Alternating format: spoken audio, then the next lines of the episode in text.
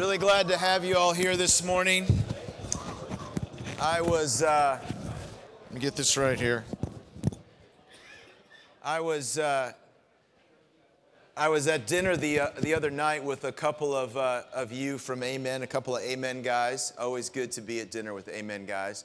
And uh, these two guys were sharing with me where you guys were right now, and, and I knew it was coming up. And uh, let me just say, I think that uh, Romans 9, 10, and 11 are, I would argue, are the three most difficult chapters of the entire New Testament. So these guys are talking about, you know, they're, and they're feeling kind of a little bit guilty, maybe like, yeah, I'm just having a really hard time understanding what's going on, and it's just really hard to go through this. And, and I tried to encourage them. I said, no, I, you're, you're exactly right. Uh, you, I, it's, it's 6.30 in the morning to be studying, you know, 9, 10, and 11 of Romans. That's, that's a tough deal. And, uh, and then we actually providentially started talking about, about hunting. These two guys are hunters, right? So duck season has just ended. So a lot of y'all's wives got to see you again uh, in the last couple of weekends. Um, but they were saying, you know, turkey season is coming up. And I didn't grow up uh, a hunter at all. I grew up down in Florida. We could hunt like wild boar, but nobody wants to do that. Um, and so I didn't grow up a hunter, so it's fascinating for me to listen to you guys who love to hunt talk about duck hunting and, and all of that. The whole, the whole concept, I remember the first time somebody said that turkey hunting is the hardest thing to do. And for somebody who's never hunted, that sounds ridiculous.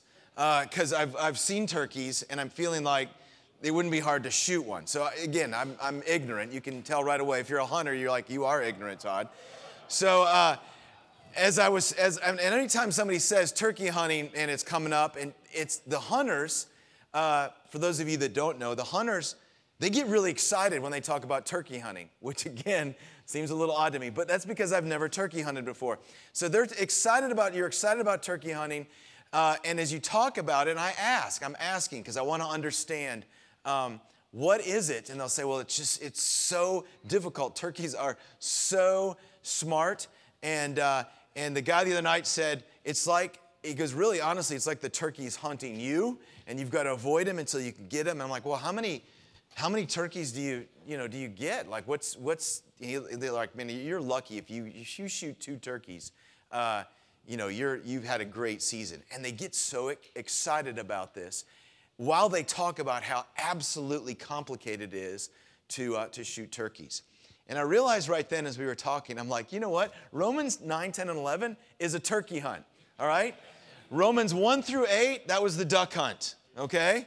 And uh, you're looking at the, uh, the revelation of God as he talks about, about uh, uh, salvation, and you can see the thread going from Romans 1 through 3, talking about how all of us are guilty. And then you see in the next chapters how the justification has been provided for us. And then into Romans 8, where it talks about sanctification and then and that's it. That's that was that was fun. And we were, we were blowing a lot of ducks out of the sky right then right? And then you hit 9 chapter 9 what you hit last week and all of a sudden you know you feel like the passage is hunting you. And that's where we are right now. Um, but let me tell you just like a turkey hunt this stuff is really complicated and really deep. Um, but if we do it it's going to be really fun when we shoot the turkey all right? So hang with me as we uh, as we move through this passage and last week, chapter 9 really looked at God's providence. Okay, so you're looking at this question that totally makes sense from Paul's perspective, from the hearers of Romans, as they listened to, as they listened to this letter read, they would have been thinking all along, but wait a second, you're naming all these, all these Old Testament passages, Paul. You're talking about uh, in, in, in Romans chapter 5, you're talking about Adam, you're talking uh, about about Moses, you're talking about Abraham, you're talking about all these Old Testament passages that refer to the Jewish people. And the question's going to come up, as Sandy said last week what about them?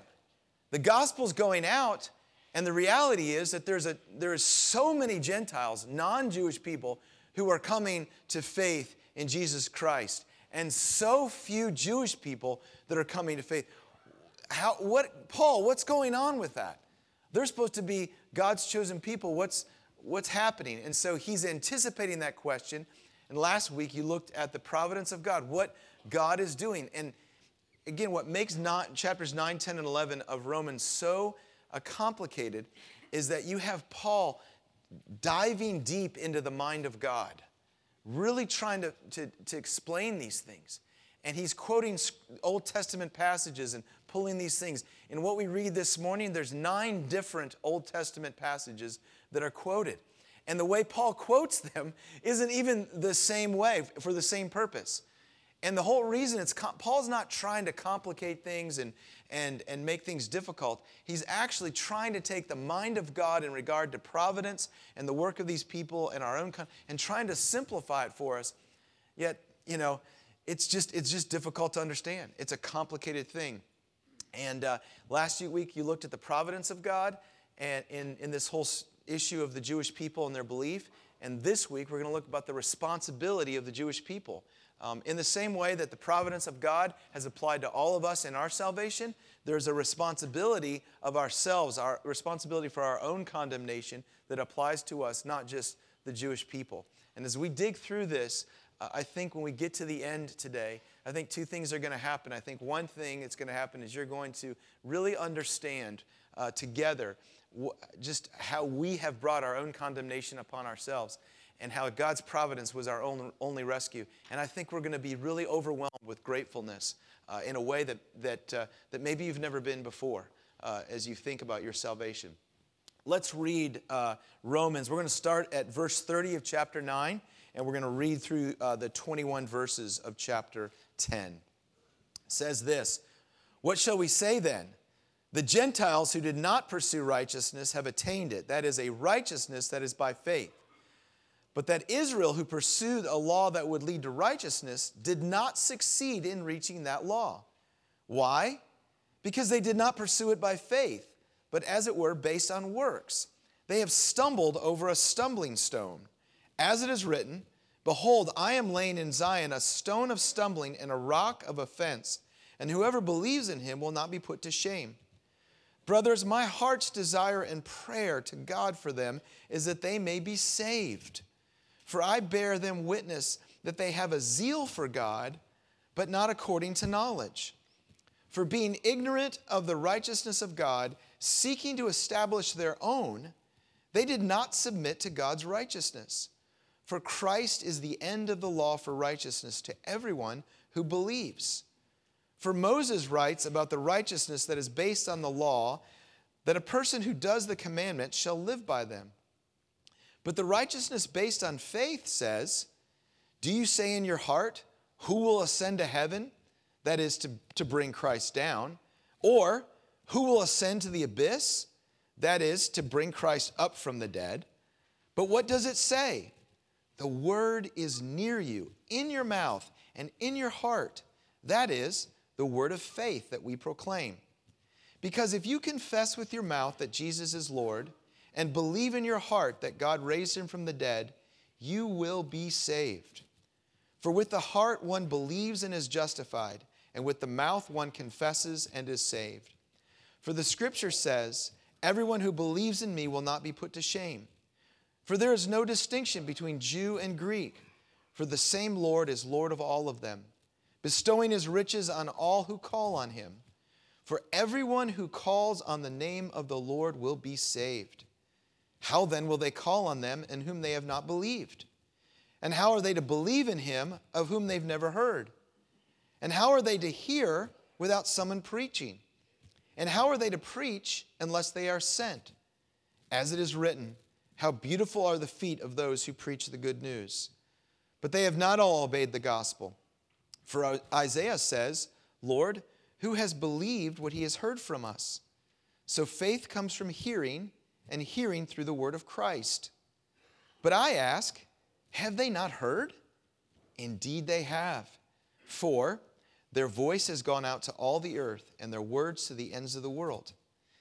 But I ask, did Israel not understand? First, Moses says, I will make you, a, make you jealous of those who are not a nation. With a foolish nation, I will make you angry. Then Isaiah is so bold to say, I have been found by those who did not seek me. I have shown myself to those who did not ask for me. But of Israel, he says, All day long I have held out my hands to a disobedient and contrary people. Brothers, let's pray together as we dive into these words. Father, we thank you for uh, this passage that we have it, uh, and yet here at 6:30 in the morning to, to dive into these things this deep with places all over the Old Testament flying at us. Lord, we need your Holy Spirit to speak to us. Father, we need to understand these things. We want to understand your heart, but we are well aware of our inability to do so unless you speak to us. And so, Father, be gracious to us and open up our eyes to see what your word says. We pray this in Jesus' name. Amen. Well, as you see here uh, in your notes, we're going to be looking at three ways that Israel failed uh, to grasp uh, what God was bringing. See, last week we, we saw why, why there was salvation for anyone because of the providence of God. Um, but the question is, uh, did God condemn the Israelites or anybody who not doesn't believe? Does God condemn them to hell? Is he is he this God who's look up there going, okay, you're to heaven, you're to hell? I think that's one of the things we miss, and we'll talk more about that when we think about the providence of God or the sovereignty of God in salvation. The reality that we see here in this chapter is that in regards to the Israelites or anybody who doesn't believe, that they bring a condemnation upon themselves. They fail themselves. And you can see here three ways that happens. First of all, Israel failed in their definition of righteousness. Israel failed in their definition of righteousness.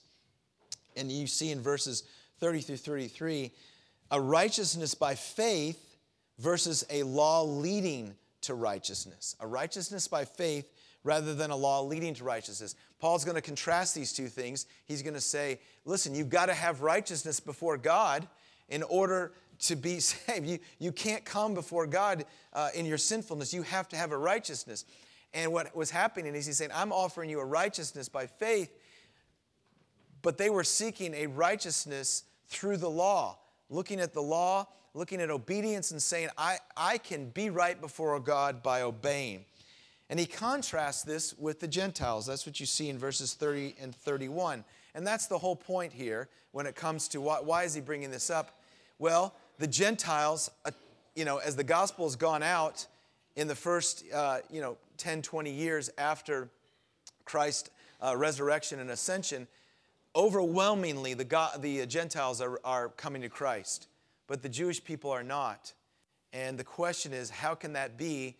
This, the Jewish people were God's chosen people. And so here he's contrasting what's going on with the Gentiles. And he says there in verses 30 and 33 the Gentiles are laying hold. It says they've attained uh, this, this righteousness, this faith.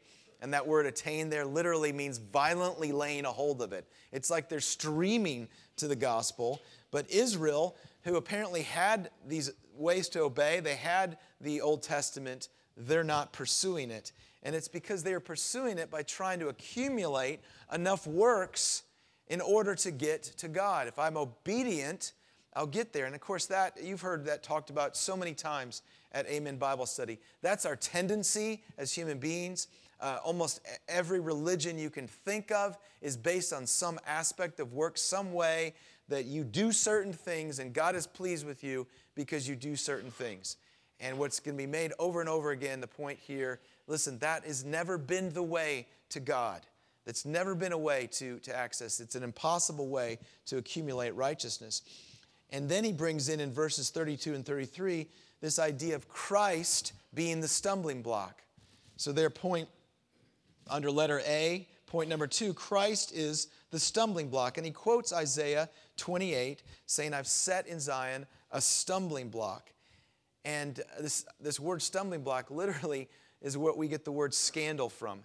Uh, he said, I've, I've and, and the word offense is actually scandal too. He's saying, I have placed this scandal. And Christ was a scandal to the Jewish people. And the reason he was a stumbling block, imagine that the, that the Jewish people are so focused on all these, I'm going to obey. And they broke down the law to be specific, like, you know, hey, I, I have the Sabbath day, I've got to, I got to obey the Sabbath.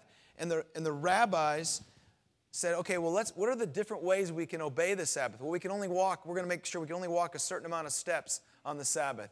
We're going to make sure that we only lift a certain amount of weight on the Sabbath. They're making all these rules. They got so focused on rules, thinking, this is the way to God. I'm going to make God pleased with me because I'm going to be a good guy. I'm going to be a good man. And I know I've done some bad things, but if I can outweigh them with good things, and as they're focused on that, they literally are tripping over Christ. Christ is in the way, He's a stumbling block to them. Uh, and yet, what Paul is saying here, that's the whole point. He was the foundation. This is what God laid before us. And you've been focused on these laws, you've been focused on these rules, and you've completely missed the Lord Jesus Christ.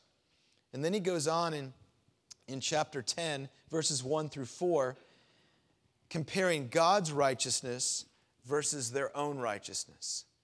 God's righteousness versus their own righteousness. And he says there right away, they have a zeal without knowledge. A zeal without knowledge. And that's the way Paul was, right? Paul was completely passionate about his Jewish faith. So passionate that he put Christians to death. And he was, I mean, he was a Jew of Jews. And you and I know people that are that are passionate about their religion. And we want to often say, gosh, you know, they're so sincere they're so committed to their religion. People might even, you know, you might even be tempted to think about yourself, I'm so committed to be here on, on these Thursday mornings. And certainly God finds something pleasing about me because I'm here on Thursday mornings and we want to develop our own, uh, our own righteousness. Um, the reality is, though, your zeal, your passion doesn't, doesn't guarantee that, that you're right about these things. I've thought about this in, in light of uh, a recent movie that came out. Uh, the movie The Big Short, which was based on the, on the book The Big Short about the, the 2007 2008 collapse as a result of the whole real estate, bond market uh, shenanigans, shall we say, that went on. And, uh, and as you read the story of that, as you look at what happened from you know, 2001 through the, through the crash of, of 2007, 2008, on the one hand, you have a mass of brilliant men and women who have created this subprime bond market and they're making millions upon millions of dollars. On the other side, you have about 20 men and women who are brilliant, who are, who are betting against it, who are buying default swaps against this thing. On both sides, you have brilliant and passionate men and women. You don't have idiots over here making millions of dollars in the subprime market, bond market. You have, you have men and women who are graduating from the best uh, MBA schools in the country. You don't have idiots over here. Everybody in the whole thing is smart. Everybody in the whole thing is passionate. Only reality is that this giant group over here were just dead wrong. so their passion and their intelligence did not guarantee that they were right. And that's what's happening here. The passion and the knowledge doesn't guarantee that you're right. There is a right and wrong, and you got to figure that out. And so that's what Paul is saying in these, in these passages here. And let me just say again we all struggle with our own righteousness.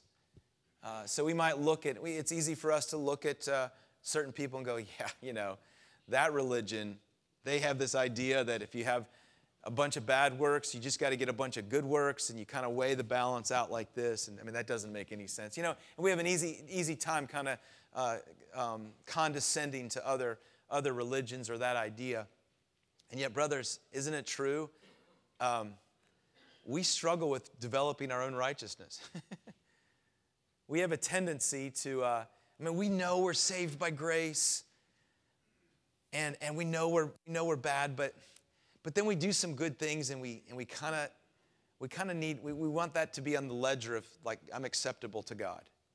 And when we fail when we sin i don't know about you but sometimes i find myself instantly going okay yeah i know that was whew, that was a disaster. I shouldn't have I, man well i did this last i did this last night. I uh, I, uh, I foolishly i mean it's just dumb. Just because i felt like being right one time yesterday i felt like all day uh, I just took a beating, right? So it's as small, inconsequential, doesn't matter, anything, conversation with my wife, and I just wanted to be right. And instead of just saying, hey, thank you, I'll take care of that, I wanted to talk about why the way she said it wasn't the right way. You know, and again, it's just, yeah, you're laughing because you're like, that was stupid, you know? I'm like, yes.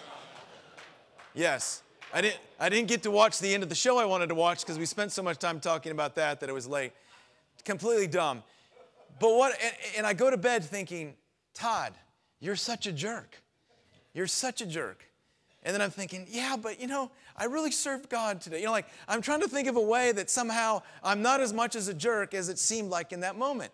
And I'm trying to create my own righteousness. And Paul is trying to get the point across in regards to the Jews, but it's in regard to all of us. We can't pull together our own righteousness. In fact, he's going to talk, uh, he's, you know, he's talked about it before, quoting Isaiah. Our righteousness, Isaiah says, our good works are filthy rags. And you'll, you'll never hear a pastor in a mixed group, you know, go ahead and explain this. But in the Hebrew, it literally means menstrual rags. Your good works are absolutely gross to God because they, when it comes to your salvation, they, they can't attain. If you're looking at your good works and you're saying, this, God should be pleased with me because that was, uh, that was pretty good today. It is, it is, it is gross to God. Um, or as uh, my father-in-law is a, is, a, is a Presbyterian pastor. He's now retired. Um, and uh, you know, Presbyterians, they get so worried about exactly the words you say, right? You got to say the exact right word. You can't say potluck supper because you don't believe in luck, right? So you got to you got to say pot providence supper or something like that, right? So uh, so, you know, eh, working with teenagers all these years, um, somebody says something like, Hey, Todd, do you want to, can I get you some breakfast? And I'll respond like teenagers, No, I'm good. Meaning, no, I'm okay. I, I don't, I, don't have, I don't need breakfast, right? So, my father in law, Hey, can I get you some coffee? Uh, no, Grady, I'm good. And he always says this. He's like, No, you're not. I'm like, Okay, right. I, I don't need coffee. I understand I'm not good. But, it is a great reminder to us, isn't it? It is a great reminder. You know, and every time I say it now, I think, you're not good, Todd. There's nothing good about you. Uh, I, and that's me wanting to drum up my, my own righteousness in there. So then, what, is, what does Paul say in regards to that as he goes on in verse 4? And this verse 4, if you're a, if you're a Bible underliner, there's going to be about three verses you're going to underline this morning. This is one of them, verse 4. For Christ is the end of the law of righteousness for everyone who believes. Christ is the termination of the law. I think I got that changed. I used the wrong word before. Yeah. Christ is the termination of the law. He's, he's puts an end to it. God's righteousness is Christ. Our righteousness is filthy rags. Our righteousness is our own works trying to attain something. Hey, I'm good. No, you're not. God's righteousness is Christ. And Christ terminates the law when it comes to salvation. It's just done. It doesn't mean it doesn't mean it terminates our obedience to Christ. It just means when it comes to any way to get to God, Christ is the stumbling block. Christ is the scandal. Christ is the termination. He ends it. It's done. It is finished, Christ said on the cross. And so that's why Paul talks about in other places that when we, uh, with Christ, when it comes to his righteousness, we, we take off our old self. We take off the filthy rags. And what do we put on? We don't put on good clothes, clean clothes, obedient. We don't put on obedience. We put on Christ. We put on Christ, which allows us to walk in obedience. But you and I, we've got to take off, we've got to take off not just our bad stuff, we've got to take off our good stuff. Our good works, our filthy rags, take them off. And you put on the Lord Jesus Christ. That's why I wanted to sing this morning. My hope is built on nothing less than Jesus' blood and righteousness. That's it. Christ is the, the termination of the law. I take off filthy rags, I put on um, I put on Christ. And uh, here's where I want to say let's think about this in, the, in light of God's providence that was discussed last week. And I know we have a, I love this. One of my favorite things about Amen Bible Study is we have an ecumenical crowd. Um, thank goodness we're not all Presbyterians in here. This is awesome. I love that we got an amen there. So, uh, in, in this room, all different backgrounds, and we're wrestling with the issue of providence of God. Uh, I think you've heard me confess before that, uh, that I grew up Baptist. Another confession, I'm pretty sure that all Presbyterians grew up Baptist um, in some way. Some way the Baptists affect us. Um, so I wrestled with the issue. I remember wrestling with the issue of God's providence pretty significantly. And, and part, of the, part of the problem with my wrestling as I fought against it, because I fought against it. Part of my problem in fighting against it is it, it, the words are just in the Bible. You know, I'm like, ugh. You know, somebody says, well, you're predestined before the foundation of the world, it says in Ephesians. I'm like, yeah, I don't like that verse. Um, we take that out. Wrestling with this whole thing. And I think part of the wrestling is this. We, we, we think that, that the providence of God means that um, He's created humanity and they're neutral. And in their neutralness, God decided, you go to heaven, you go to hell. I don't think that's what the Bible teaches. I don't, I don't think we're neutral. I think in Adam we all sinned. That's what we know theologically. And then we know it experientially. For any of you that have ever had a kid, been around a kid, you don't have to teach a baby to disobey. You don't have to teach a baby to be selfish. We are born selfish. We, there's nothing neutral, there's nothing morally neutral about us as human beings. Again, if you raise kids, um, your struggle was not to teach them to disobey a little bit. You know, hey, you know what, you're just too good, and I need you to teach this thing about sin. You didn't have to do that at all. We weren't born morally neutral. We were born with an absolute bent, a drive to sin.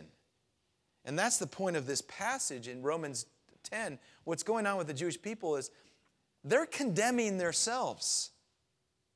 And any of us, including Todd Erickson, is I, especially Todd Erickson, I condemned myself. I was, I'm, I'm a sinner on my own. I don't, I don't need, you know, it's not like God didn't have to assign me a certain direction. I was going there. I was headed in that direction. And it was only by the grace of God grabbing a hold of me and yanking me out, or as Psalm 40 says, pulling me up out of the slimy pit and putting my feet on a rock. That's the only, that's the only way I'm saved. It's not, I wouldn't have been smart enough to figure it out. I wouldn't have been broken enough over my sin. I was justifying my sin. I was figuring out ways. And you, any of you who have a personal relationship with the Lord Jesus Christ, you know this. You can look at your old life and say, There's no way I would have found Jesus on my own. Jesus had to intervene in my life. And what Paul is saying here is hey, the condemnation is not something, God doesn't condemn you in the sense that you're neutral and He sends you that way. That's not, that's not what predestination. That's not providence of God you condemn yourselves. And that's what's happening here.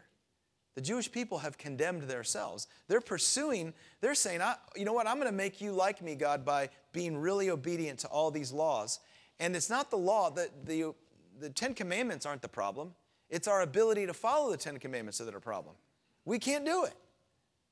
So any attempt we make to pursue our own righteousness fails. I mean, even think about this we all want to justify certain aspects of obedience to God, but all of us in here have, a, have our own kind of moral compass, right? You have your own rules, right?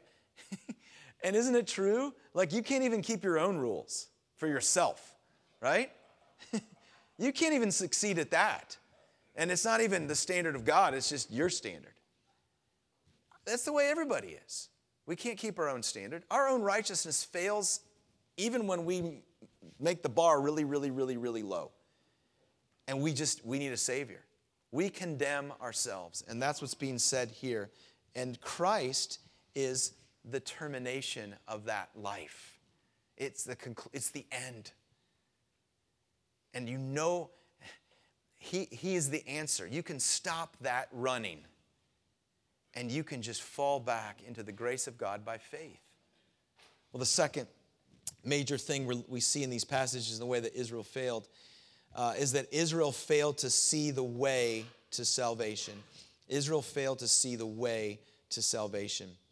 In verses 5 through 7, they say, or we see, attempting to live by the commandments will not get you to Christ. Attempting to live by the commandments will not get you to Christ.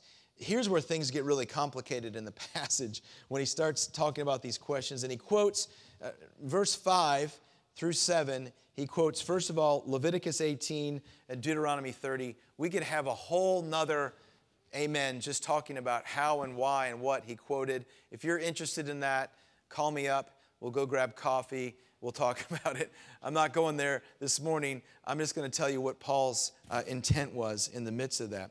What he's trying to show here from Deuteronomy 30, and it is fascinating, is not that Deuteronomy 30 talks about salvation by faith. What Deuteronomy 30 does talk about is how easily accessible God is. How easily accessible God is. So when he says there that those who say in our, uh, do you say in your heart the righteousness is by faith, who will ascend to heaven and bring Christ down? Who will go to the abyss and bring Christ up? What he's saying is this listen, you Christ isn't far away. You don't have to, you don't have to strive out and somehow discover Christ way out there. You don't have to dive down deep and somehow bring Christ up. This isn't a striving that you're imagining. Uh, and so he quotes Deuteronomy 30 to say, Listen, there's an accessibility here that you're missing. You're missing that it's not too difficult, it's not beyond your reach. And that's the point of what was going on in Deuteronomy 30. And then he says the obvious, letter B there Christ is already here. Christ is already here. And he continues to quote Deuteronomy 30 when he says, The word is near you, it's in your mouth, it's in your heart. This is the word of faith that we proclaim. He's saying Christ is accessible. He's, he's, he's right here. He's easily accessible. Easily accessible, number one. I think I shared this story a couple years ago. It's one of my, it's one of my favorite. Uh, Chuck Jacob, who many of you know, who was a pastor here a while ago, he's now a pastor in Durham, North Carolina, and I got to be with him just a couple of weeks ago. And we were recounting this story. Uh, Dr. Stott, John Stott, who wrote the commentary that many of you use with this study, he was speaking at Fourth Presbyterian Church in uh, years and years ago. Fourth Presbyterian Church, he was there for a Bible conference all weekend in Washington, Washington D.C. And that night, Sunday night, instead of his normal lecture, they said there's going to be a question and answer time with Dr. Stott. And so the place packed out. You had, you had guys driving down from Philadelphia, from Westminster uh, uh, Seminary in Philadelphia, and people from around the D.C. area, brilliant young little burgeoning theologians, packing out Fourth Presbyterian Church there in Bethesda, Maryland. And up there on the stage, it was just Dr. Stott, a microphone, and a stool. And there are microphones out there, and people were getting up and they're asking questions, all kinds of questions. And, uh, and the questions, you know, for most of us, it would have bored us to death because, you know, you got these little, little theologians who want to, I don't know if they want to stump Dr. Stott or whatever. They're asking, you know, well, are you a supralapsarian or an infralapsarian? You know, and you're thinking, why, why does that, what does that mean and why does it even matter, right? And, but Dr. Stott, probably one of the most brilliant theologians of the whole 20th century, he's just up there at ease, waxing eloquent about all those things. And then somebody gets up to a microphone. Chuck Jacob, my friend, was there. He said, Todd, somebody gets up to the microphone and says, Dr. Stott, how much do you have to believe to be saved? Place fell silent.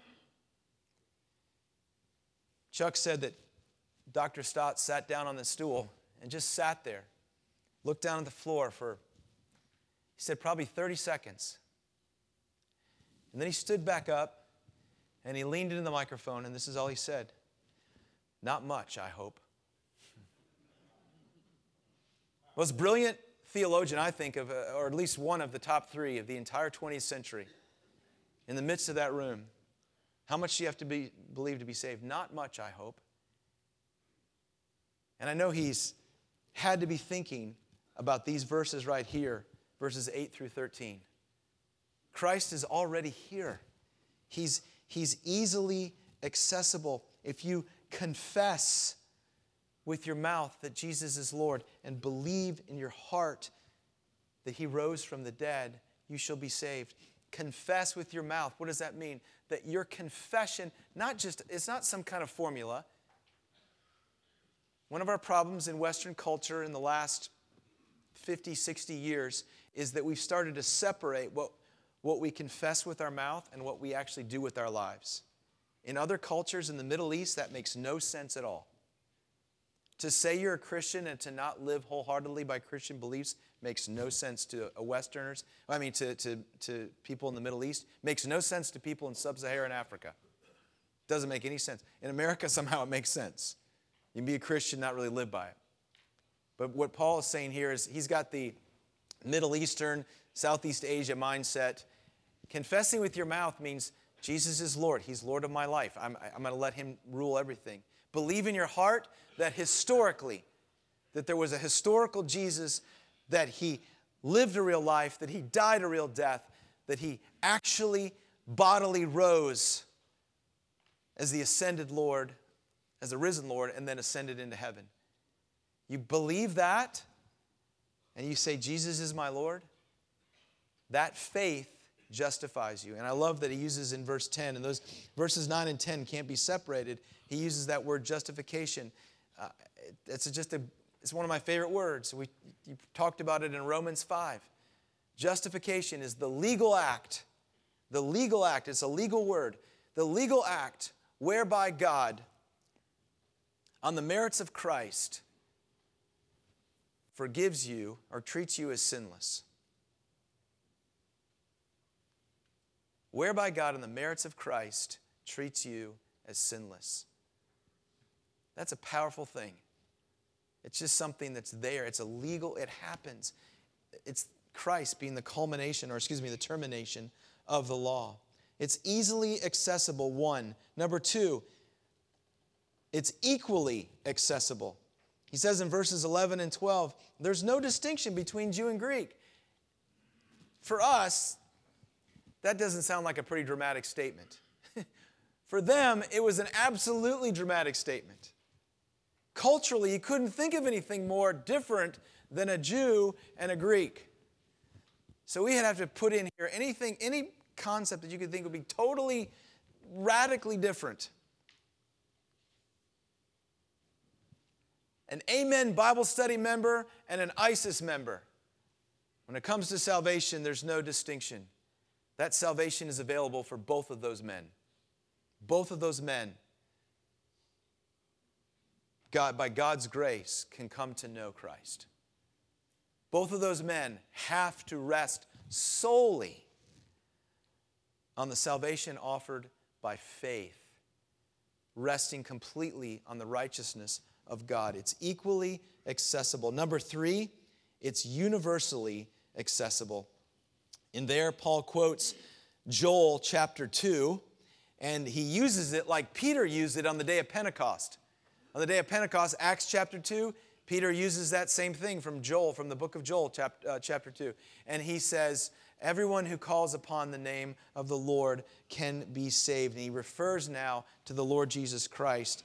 And it's so cool. This is happening, brothers. It was happening in Paul's time when he wrote this that, the gospel was being was universally accept, accessible and it's and it's happening all over the world right now. One of the fascinating things like tim keller pointed this out one of the fascinating things about the christian faith is that when you look at other major uh, world religions uh, you see them you see them uh, kind of on, you look at the uh, picture of a globe you see them congregated in certain cultures.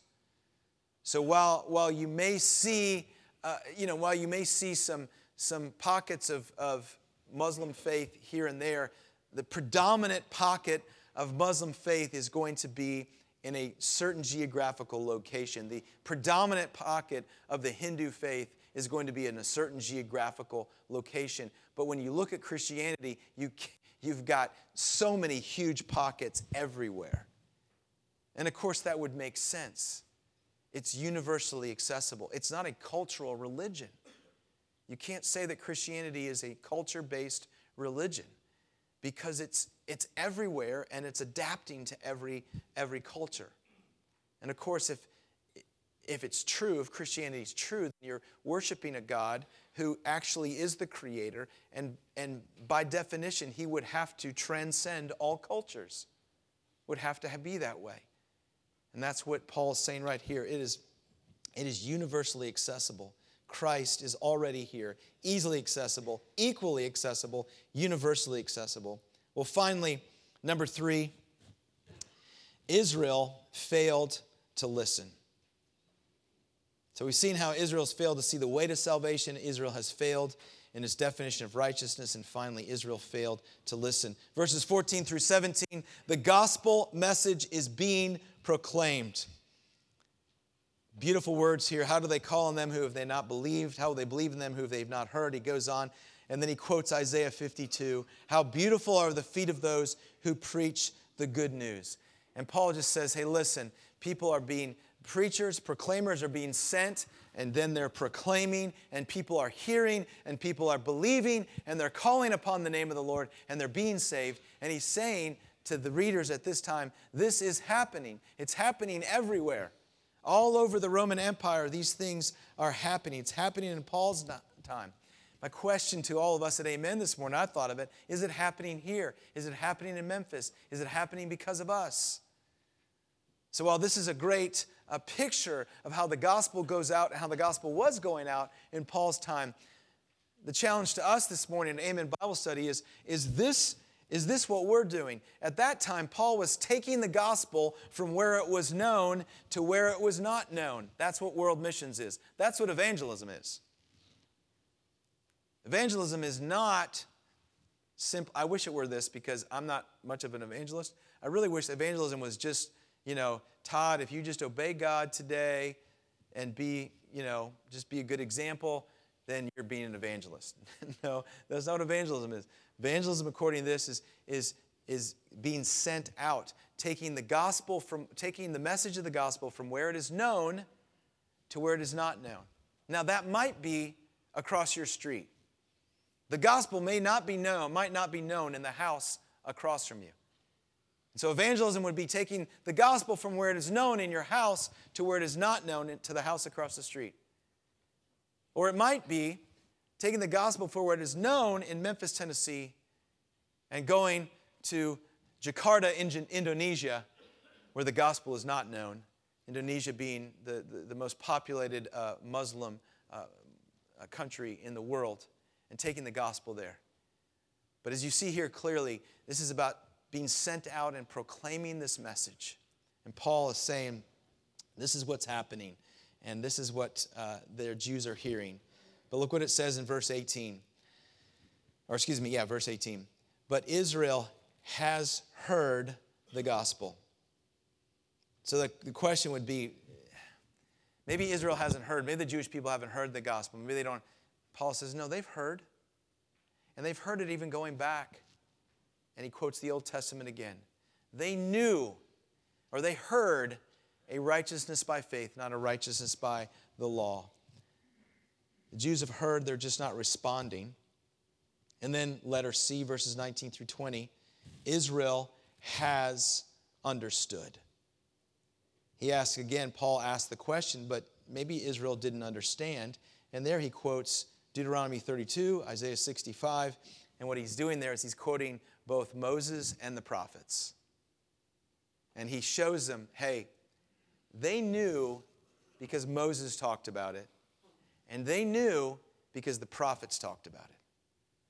Like it's there. You can look at your Old Testaments. You read the Old Testament, and you're going to see God constantly talking about, I'm going to bring the Gentiles in. Isaiah says, uh, my, my, my message, my, my work of salvation it, it, I mean, how could I possibly contain it to one nation? It's far too big for that. What I'm doing in this world, God says, cannot be contained by one nation. He's saying this in the Old Testament. It's far too big. It's, it's too much of a thing to just contain it to one. I, and all along, he's saying, I'm going to spread this out. I'm going to grab a hold of other nations. And so the Jews, certainly they understood it. So, what's going on? It, it reminds us of what we read in uh, Romans chapter 1. They suppress the truth. They're suppressing the truth. So, whether your friend or maybe you in this room, you say, Well, I, I don't believe in God. And by the way, if you're in here and you don't believe in God, welcome. I'm so glad you're here. I love that. You don't believe in God, you say, Well, no, actually, Romans 1 says, You know God exists because you can see He's revealed Himself from what's been created. You're suppressing the truth. Or you're a religious person and, and you're saying, Well, I'm going to I'm going to follow this direction and I know that if I obey enough and I'm a good guy, I'm going to be I'm going to be led into heaven. I mean, I'm, I'm so much better than you know 98% of the dudes in here, which by the way isn't a real high bar, so don't set that. but you know what? You're just suppressing a truth that you know because you can't even live by your own standard. And this is what the Jewish people were doing. They were just suppressing the truth. Paul says they know the truth. They've heard it, they've understood it. It's in their Old Testament scriptures. You can read through the Old Testament and you can see Christ everywhere. And as Christ has revealed himself in the Gospels, now it's opened up a light into the Old Testament that just makes it so exciting. So exciting to look at the Old Testament in light of the Gospel. But look what it says finally in verse 21. And I love that Paul ends here. I love that we get to end here. And I love it how it leads into chapter 11. Paul says this, quoting from Isaiah 65 I have shown myself to those who did not ask for me. But of Israel, he says, All day long I've held out my hands to a disobedient and a contrary people. Wow. Christ, uh, God says, All day long I've held out my hands. That's grace. I, I'm still here. I'm still here. I'm still proclaiming the God. Why has Christ not come back yet? Because he's patient and gracious. And he wants people to come to repentance. And he's holding out his hand. Holding out his hand to whom? What does it say? To a disobedient, contrary people, to a stubborn people. He continues to hold out his hand. Brothers, as we end this morning, let me just say this if you've never put your faith in the Lord Jesus Christ, you've never trusted in the Lord Jesus Christ, you've heard today and you've understood. I plead with you on behalf of a God who is holding his hand out to you that you do not resist him, that you do not suppress that truth, but you call upon him because everyone who calls upon the name of the Lord will be saved. And for those of you in here who have put your faith in the Lord Jesus Christ, hope you walk out of the doors this morning overwhelmed that this was you, what we just read in chapter, in chapter uh, 10. This was you, this was me. And if God had not sent someone to tell you the gospel, to proclaim to you the gospel. And if He had not grabbed a hold of your heart, you would have remained in your darkness. But God has loved you so much that He sent someone to tell you about Jesus. And He opened your eyes and He saved you. And you walk out of here a free man, not on your own righteousness. Now you take that off. When you walk out of here, put on Christ. Put on Christ. Let's pray together. Father, thank you for these powerful words from Romans chapter 10. Again, Lord, these are, these are difficult things to understand your mind and your heart, but give us eyes to see. Uh, open up our eyes of our mind and our heart to, to grasp these things more and more. We pray in Jesus' name. Amen.